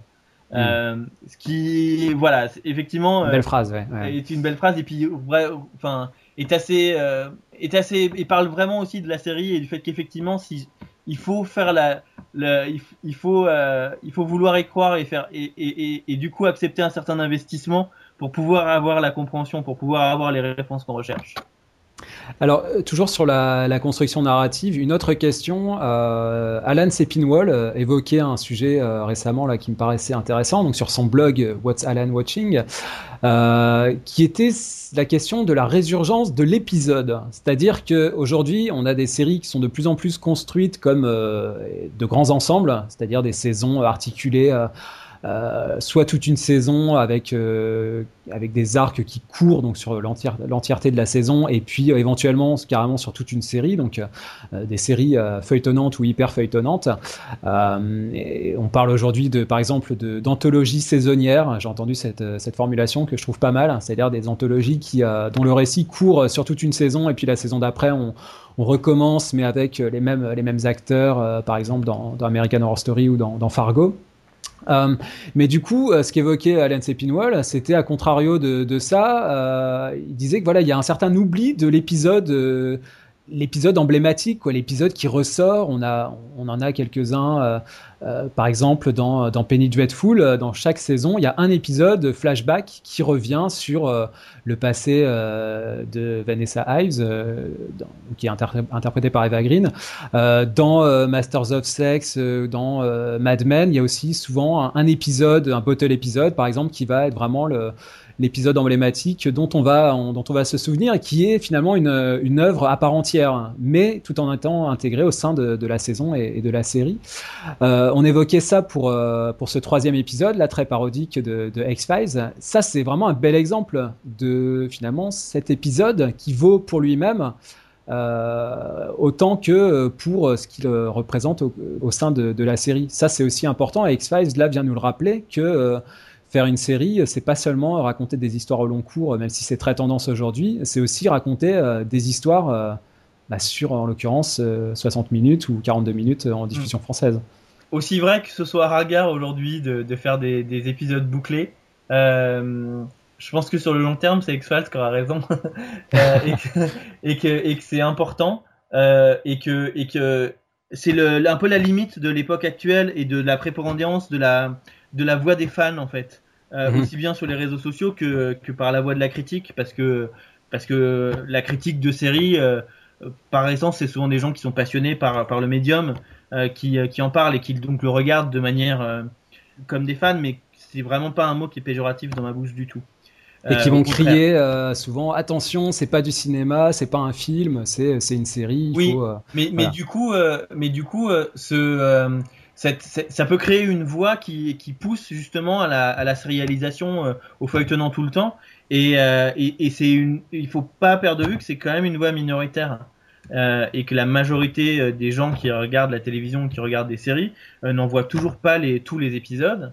Et, que c'est important euh, de de pas perdre de vue. C'est ce sera vraiment une grosse ce serait une grosse perte euh, pour l'art sériel en général si on perd totalement de vue euh, cette structure de l'épisode et que euh, et que certaines expérimentations actuelles elles peuvent être intéressantes mais mais elles, ont aussi vraiment leurs limites et que et que les, les plus grandes séries les Sopranos ou, Mad Men viennent aussi d'auteurs qui sont capables justement de cette double gestion euh, c'est-à-dire le feuilletonnant, mais euh, l'individualité de l'épisode. C'est aussi le cas euh, très fortement dans Breaking Bad, par exemple. Et, certains, en fait, font une analyse parfois trop superficielle de, Breaking, Bad ou de Mad Men et se disent ah mais c'est feuilletonnant, ça continue tout le temps, en, oubliant de voir à quel point ces séries sont bien écrites et ces séries ont des enjeux épisodiques qui sont clairs et qui sont très bien menés. Euh, et qu'on peut prendre absolument un, un plaisir euh, avec une vraie satisfaction à regarder un épisode isolé euh, voilà de Breaking Bad, de Mad Men, des Sopranos. Moi, ça fait partie des raisons pour lesquelles je suis contente de retrouver X-Files et de la retrouver sous cette forme fidèle là à, sa, sa, structure d'origine. Moi, j'ai vraiment j'aime ce plaisir de ne pas savoir exactement c'est quoi euh, l'histoire qu'on va me proposer cette semaine à l'intérieur du cadre prédéfini d'une série.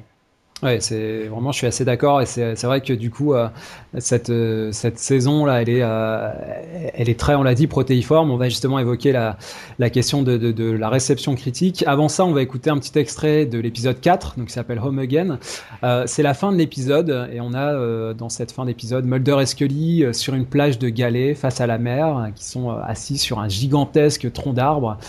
ils sont en tenue de veillée funèbre. Scully pleure la perte de sa mère hein, et euh, également euh, l'abandon de son fils euh, William que donc elle a eu avec Mulder et qu'ils ont donné à, à, adopter pour lui épargner voilà la difficulté de leur situation. Et Scully a cette phrase que je trouve vraiment magnifique elle, elle, dit voilà à Mulder je suis sûr que tu trouveras une réponse à tous tes mystères mais les miens n'en auront jamais euh, je trouve que c'était une belle manière d'articuler euh, la grande et la petite histoire, euh, les mystères, les grandes questions que se pose Mulder et finalement l'introspection, les, questions internes que l'on peut tous se poser dans notre, dans notre quotidien par rapport à ce qui nous arrive dans notre vie. donc voilà, on va écouter ce, ce petit extrait et on revient tout de suite après sur la question de la réception critique. I believe that you will find all of your answers. You will find the answers to the biggest mysteries, and I will be there when you do.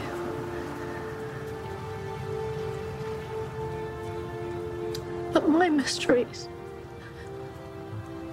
I'll never have answered. I don't know if he thinks of me too, or if he's ever been afraid and wished that I was there. Does he doubt himself because we left him? What questions does he have of me? The same that I have of this court.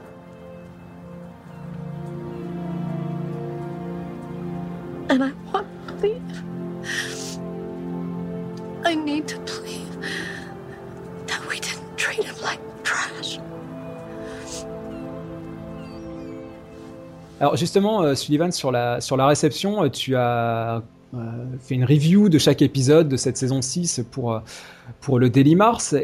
c'est vrai que c'est une, une, saison qui est très, qui est très particulière à, à, analyser. Sur la page Wikipédia de la saison 10, vous avez un petit graphique euh, qui est très simple avec une courbe d'appréciation, euh, review positive, négative de, chaque épisode. Et donc la courbe, elle monte, elle monte jusqu'à l'épisode 3 et puis après elle redescend et elle est quasiment à zéro euh, pour l'épisode 6.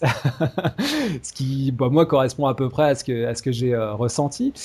du coup, ma question, c'était comment on, on, critique un épisode de la saison 10 de X-Files tout en l'englobant dans la saison et dans la série tout entière. C'est-à-dire que comment on apprécie un épisode en sachant que ce qu'on pourra euh, en dire pourra être euh, remis en question, euh, réévalué à l'épisode suivant. Ça fait partie des aspects difficiles dans, dans le fait de travailler sur cette série. c'est effectivement une série qui appelle un traitement épisode par épisode, parce que justement parce qu'ils ont cette unité forte, quoi qu'il arrive, même quand c'est de la mythologie, ça, a toujours voilà, l'épisode a toujours une, force et tient toujours en lui-même. Et, euh, en même temps, il, se rattache à cette espèce de grand tout et, euh, et, l'enjeu de l'histoire et du passé est très très présent dans cette saison. Donc du coup, euh, du coup moi, c'était un peu l'angle que j'ai choisi. C'est vrai que dans ces papiers, c'était de me dire que j'allais que j'allais un petit peu faire des, des, papiers de remise en perspective de par rapport à l'histoire des auteurs, par rapport à l'histoire des personnages. et d'essayer de tracer des perspectives par rapport à tout ça. Euh, ce qui du coup, enfin, ce qui est une approche euh, qui peut pas, qui va pas forcément intéresser tout le monde, parce que c'est assez euh, distancié et, c'est assez analytique. mais mais ça me semble relativement pertinent pour X-Files où globalement c'est une série où où quoi que qu'en disent ses détracteurs à laquelle ces auteurs réfléchissent beaucoup et et qui est porteuse de beaucoup de sous-textes et de beaucoup de sens. Et du coup, euh, si on prend euh, les, les, retours qu'on a pu euh, lire, entendre à droite à gauche, en gros, les retours sur le premier épisode sont assez négatifs. bon, il y, y, a une impression de, de, vouloir effacer beaucoup de choses et de pas forcément répondre à, à, ce, à ce à quoi on attendait des réponses. Et c'est marrant parce que notamment sur le premier épisode, ça a pas, c'est pas forcément, enfin, en fait, historiquement, c'est pas tout le temps le cas. cet épisode, il a d'abord été montré au MIP à Cannes au mois d'octobre donc à une assemblée de professionnels de la télé et de journalistes. Euh, et dans tous les papiers qui sont sortis au mois d'octobre, il y en a eu des dizaines. Je crois que j'ai trouvé une critique négative. Euh, donc à ce moment-là, euh, les critiques de cet épisode-là ont été très très largement positives. Et par contre, la critique américaine, quand l'épisode est sorti, quand il leur a été montré à eux début janvier, la critique américaine a été d'une virulence extrême. Et donc, du coup, elle a, elle a retourné le paysage, elle a coloré le truc. Mais là, la première, le premier retour critique, qui était un retour donc beaucoup plus international et pas spécialement américain sur cet épisode, était beaucoup moins négatif que, euh, que ce qu'on a eu en janvier, qui était vraiment un tir de barrage. Euh, euh assez assez nourri et que au-delà des limites structurelles de cet épisode parce que parce que voilà, il y a un vrai, il y a un, vrai problème narratif qui est que comme il n'y a pas le temps, il n'y a pas vraiment d'enquête, donc on monte des trucs à Mulder et à Scully, euh, et puis, euh, puis c'est la fin. Euh, donc, enfin, la, voilà, la structure est, un peu euh, est un peu bizarre pour des, contraintes de, temps, et donc du coup, elle n'est pas hyper hyper impliquante et satisfaisante. mais mais de, enfin de là, de là à en arriver à ce qu'a écrit la critique américaine moi je je comprends pas euh, non plus euh, cet, extrême inverse dans l'autre sens. Je... Mais, justement, euh, est-ce que, est que critiquer un, premier épisode d'une saison 10 comme ça après une si longue absence, c'est seulement critiquer cet épisode? C'est-à-dire que j'ai vraiment l'impression que là, au niveau des critiques américains, c'est pas seulement l'épisode qu'ils critiquent, c'est le projet tout entier. C'est-à-dire que ça inclut le retour, ça inclut la promo, ça inclut le fait que ça soit écrit par Chris Carter. Le fait qu'il y ait 10 autres reboots qui ont été annoncés depuis 6 mois. Le film entre deux qui a déçu beaucoup aussi. les images de euh, de la, la, la, TCA au mois de, de, de juillet-août, je sais plus quand c'est, celle d'été, euh, où je, pour une, une raison que je m'explique pas, ils ont montré la pire scène de l'épisode de critique américain. Donc pendant six mois, ils ont eu le, le, le la seule chose qu'ils avaient vue du Retour du Fall, c'est cette scène sur le Porsche qui est euh, qui est horriblement écrite et qui est du coup mal jouée parce qu'en plus elle est mal mise en scène. C'est vraiment le combo. et c'est justement la scène où, euh, où Mulder et Scully euh, pendant une minute trente se balancent toutes les quatre phrases de la série à la gueule. Mais Mulder, you want to believe? Yes, I want to believe because the truth is out there. Qu'est-ce qui, qu'est-ce qui... euh, donc, donc, donc, je pense que ça les a beaucoup colorés parce qu'ils ont, pendant six mois, ils ont vécu et la seule chose qu'ils avaient vu d'X-Files, c'est cette minute 30 qui est effectivement euh, assez atroce. Euh, donc oui, là, je, je suis, c'est, c'est ce que j'essayais de, de, de, dire avant, c'est-à-dire qu'effectivement, euh, euh, chacun porte son souvenir d'X-Files et du coup chacun arrive à X-Files avec son bagage très personnel d'attente. Euh, et, et, et c'est pour ça que je, je dis euh, souvent sur le ton de la plaisanterie, mais pas complètement que Chris Carter aujourd'hui pourrait écrire 2001 l'unité de l'espace et le, le titrer sous X-Files il y aurait une moitié des gens qui seraient des critiques négatives parce que parce que c'était pas ce qu'ils attendaient, ce qu'ils voulaient et que et que et parce que si parce que ça. Je, je pense vraiment fondamentalement que c'est impossible aujourd'hui d'avoir un consensus critique autour d'X-Files. Ça me semble c'est plus possible. Il y a trop de il y a trop de bagages et trop de de d'espèces d'attentes déçues, de compliquées, de le rapport de Chris Carter à la presse américaine, le rapport de la presse américaine à la mythologie, voilà, le fait qu'ils ont décidé depuis tellement tellement longtemps que cette histoire n'avait aucun sens, qu'ils sont vraiment résolus à ne faire plus aucun effort, que Chris Carter est joueur, il a envie de jouer avec ses fans, que, les, les, critiques sont là les bras croisés en disant non je jouerai pas. Bah oui mais ça n'a pas marché. donc euh, donc voilà, ça, ça, ça crée un, un objet étrange c'est marrant que tu cites l'exemple de, de 2001, hein, parce que bon, déjà c'est un film qui a qui a été qui a une réception assez divisée aussi à l'époque donc bon, forcément. Et euh, on voit Mulder qui le regarde euh, dans une version euh, onirique avec son fils euh, le monolithe à, à, la télé. Donc c'est ça aussi c'était un je trouvais que c'était un beau petit clin d'œil euh, mais c'est vrai que du coup ça, ça, pose aussi la question du, du, rapport critique à la série parce que euh, critiquer un film à la limite on a le, le, le précé les précédents du réalisateur et donc on, on peut avoir des référents le genre dans lequel ça s'inscrit, etc. Donc on peut déjà avoir des, des a priori et des, un petit bagage pour, pour critiquer. Mais, mais, critiquer là une dixième saison de X-Files, euh, bah, c'est euh, critiquer euh, tout ce qui s'est passé avant, donc y compris la série, les films, les séries qui ont été créées entre deux. Euh, les projets inaboutis de, de Chris Carter, euh, voilà, il y a, y a, tout ça qui fait que j'ai l'impression que bah, la, la, les grilles de lecture là qui sont appliquées à la série sont voilà, porte pas uniquement sur la série, mais sur non. beaucoup plus que ça, quoi. Très compliqué. C'est frappant notamment pour le deuxième épisode, euh, Founders Mutation, où euh, le retour critique, vraiment, c'est ouais, mais c'est un épisode de Fringe c'est ben ouais.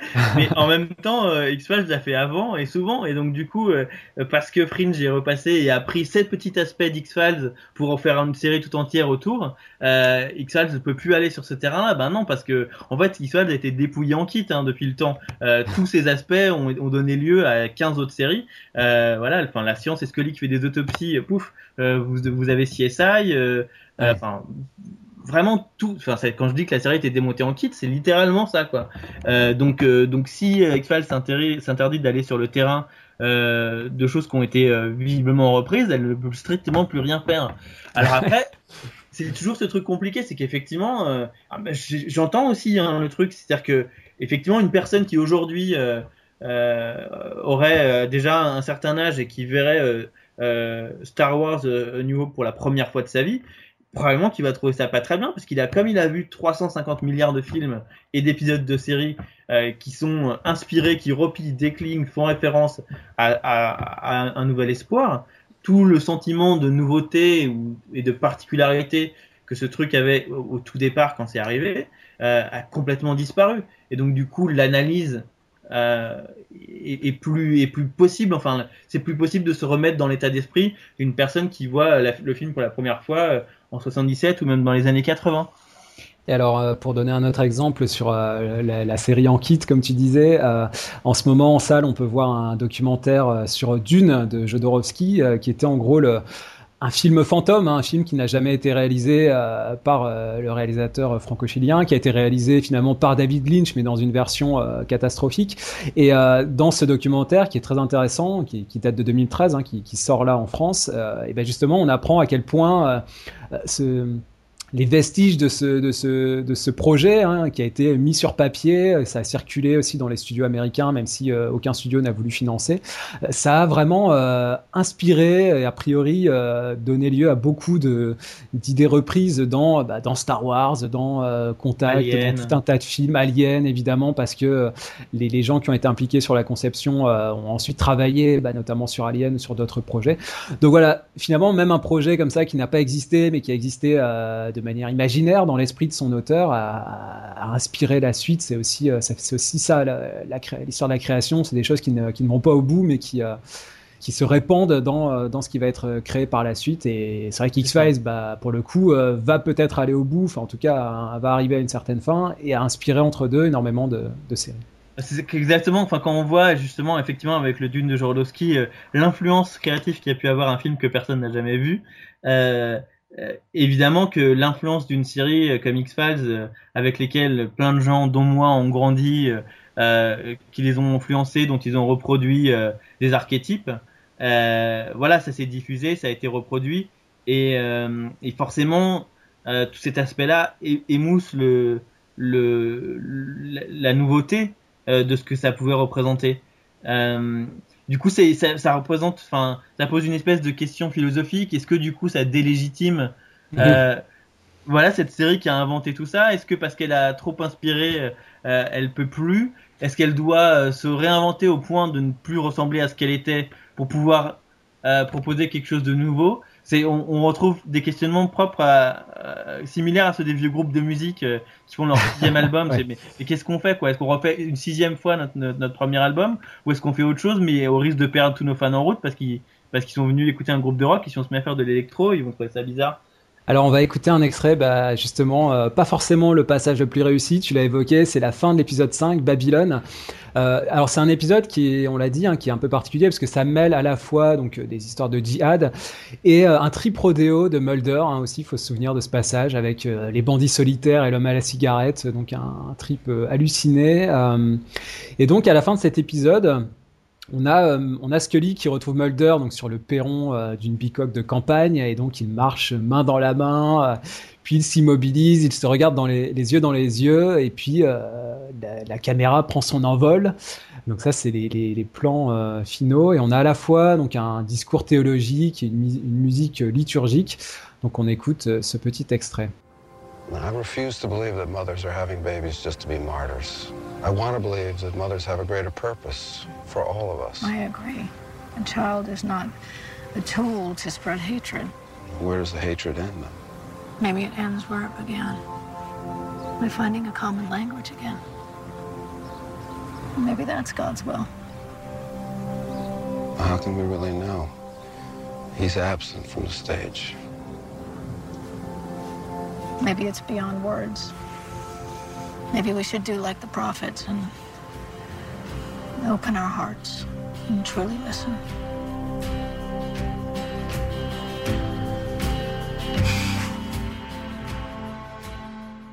Alors Sullivan, je voulais aborder avec toi un dernier aspect euh, de, ce, retour, euh, également qui a été beaucoup évoqué euh, sur Internet, sur les réseaux sociaux et puis parmi nos, nos conversations et ce qu'on a pu lire notamment au niveau américain, c'est la question de Chris Carter. la question qu'on peut se poser, qui s'est posée, c'est faut-il tuer le père?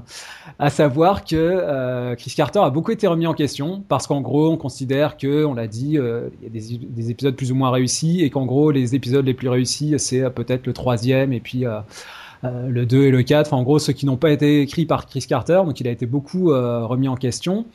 une sorte de Chris Carter bashing, hein, on peut dire. En gros, des, fans qui lui demandaient de, laisser son projet aux gens qui savent, qui savaient l'écrire, quoi, pour pour dire les choses simplement, dans l'éventualité d'une d'une suite hein, qui pourrait qui pourrait arriver.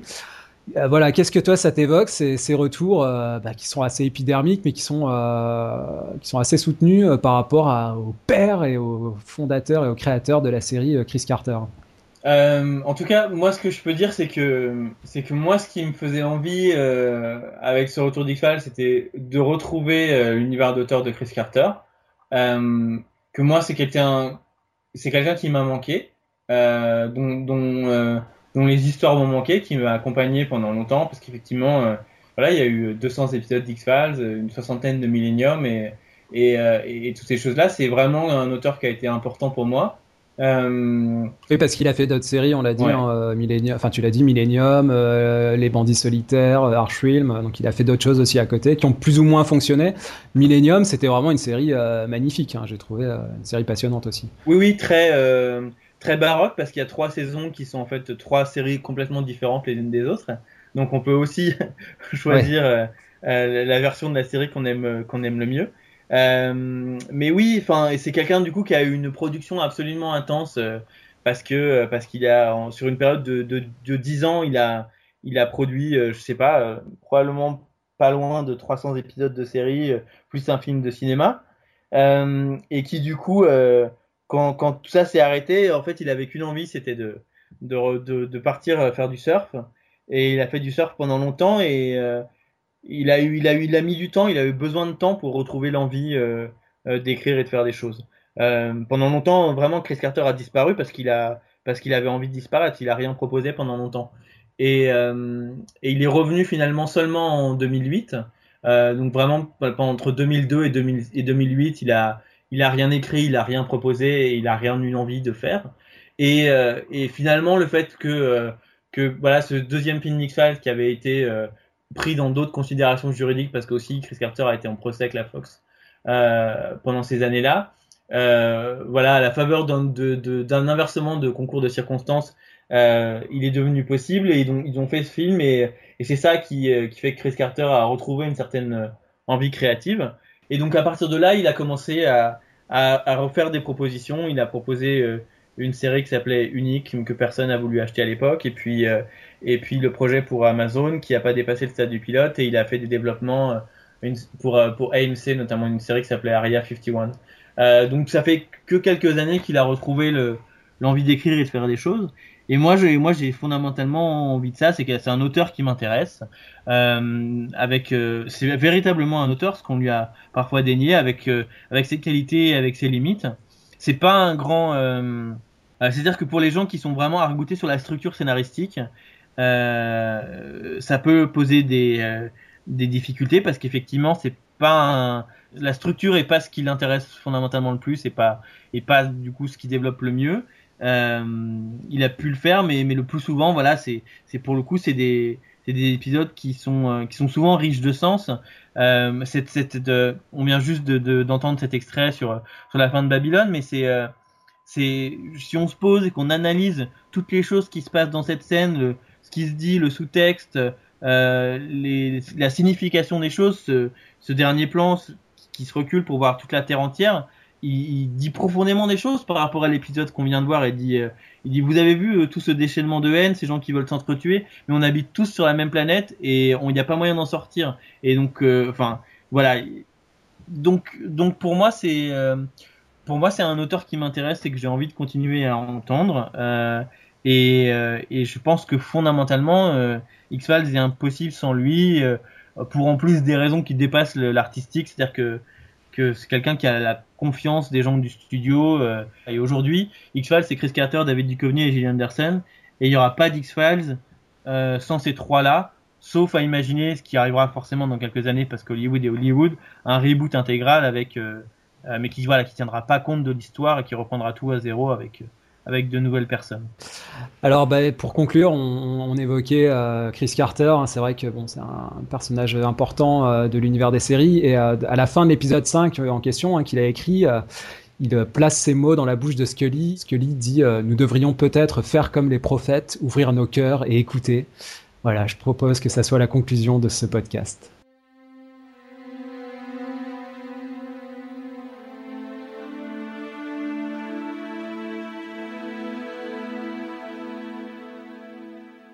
Merci à tous de nous avoir suivis dans ce podcast. Donc, vous pouvez nous retrouver sur le blog des séries des hommes. Vous pouvez aussi nous contacter via la page Facebook ou le compte Twitter des séries des hommes.